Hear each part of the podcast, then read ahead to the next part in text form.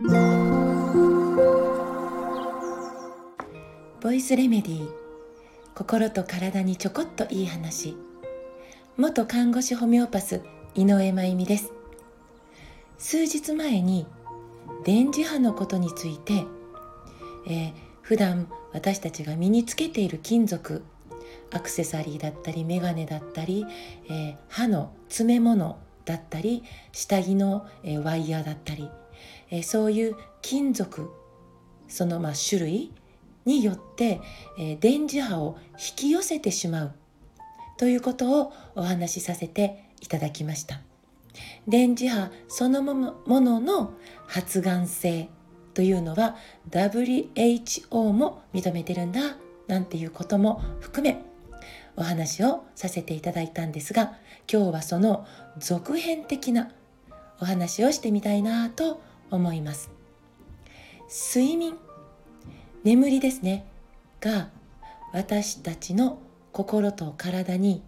どれほど大大事かっていうことはもうそう言うまでもないんですけど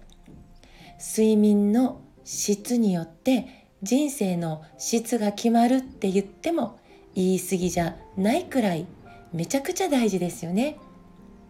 だから、えー、すごく体感しやすい。あ昨日よく寝たから、えー、今朝なんかすっきりしてるとかあなんか体軽いとか。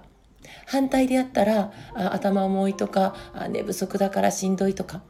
すごく体感しやすい。ね、なので、えー、私たちって結構、えー、睡眠の質を上げるために運動不足ならないようにあのちょっと長めに今日歩かなきゃとか、えー、お風呂にちゃんと入って冷えを取ってから、えお布団に入ろうかなとか枕の高さが合わないんじゃないかなとか、まあ、いろいろと改善点を模索しつつ日々睡眠と付き合っておられる方も多いんじゃないかなと思います。そして場合によっては、えー、眠剤お薬ですね、えー、それを、えー、もう取らないとちゃんと眠れないとかだけど私たちが見落としやすいものの一つなんですけど睡眠において今日は寝室の環境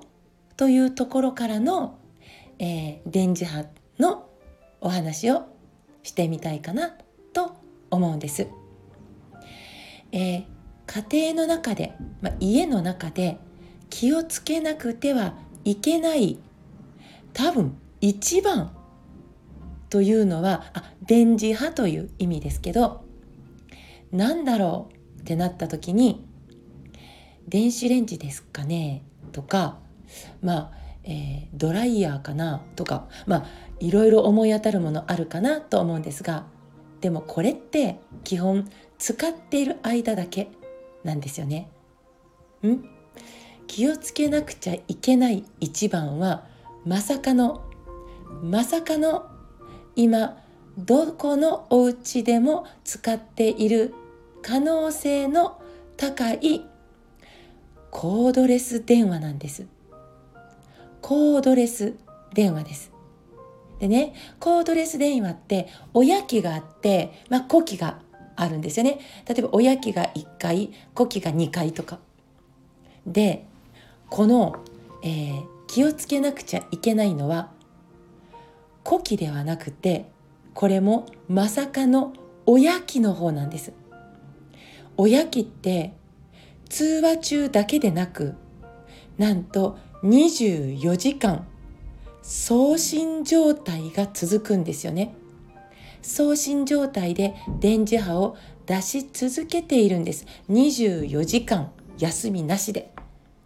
この親機から出ている電磁波はパルス変電電磁波と呼ばれるものなんですけどこの、えー、変電電磁波が届く範囲は200メートル。もう家全体にというかもうお隣さんのささらにお隣さんも含めもうお隣さん同士で家を包み込み合ってるみたいなそんな状態で電磁波スモッグが広がっている、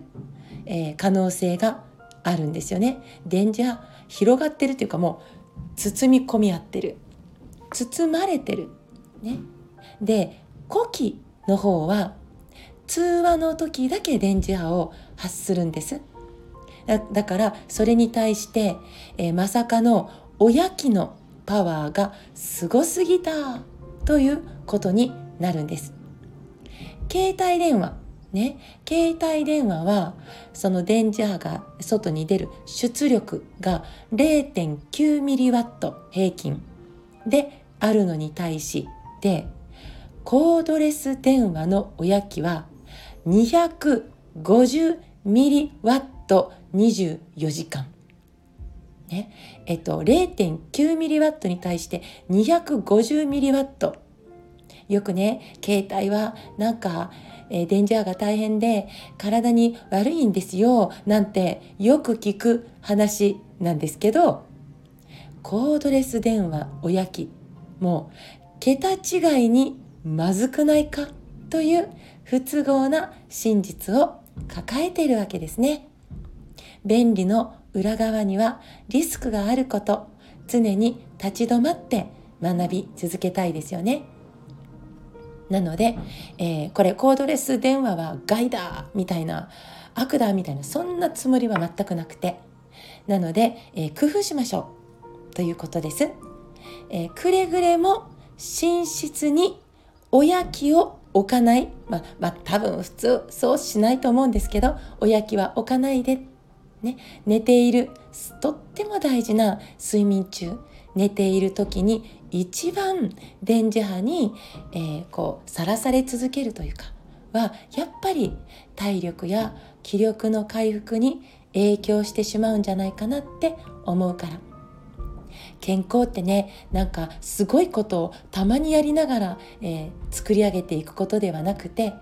身の回りの生活環境をちょっと見回してできる工夫をコツコツ積み上げていくことだってとても大きな効果を生み出していくんじゃないかなと思ってます。まだまだたくさん私たちの体にできる知恵や工夫はあると思うので発掘しつつこれからも少しずつお伝えしていきますね。今日も最後まで聞いてくださってありがとうございます。また明日お会いしましょう。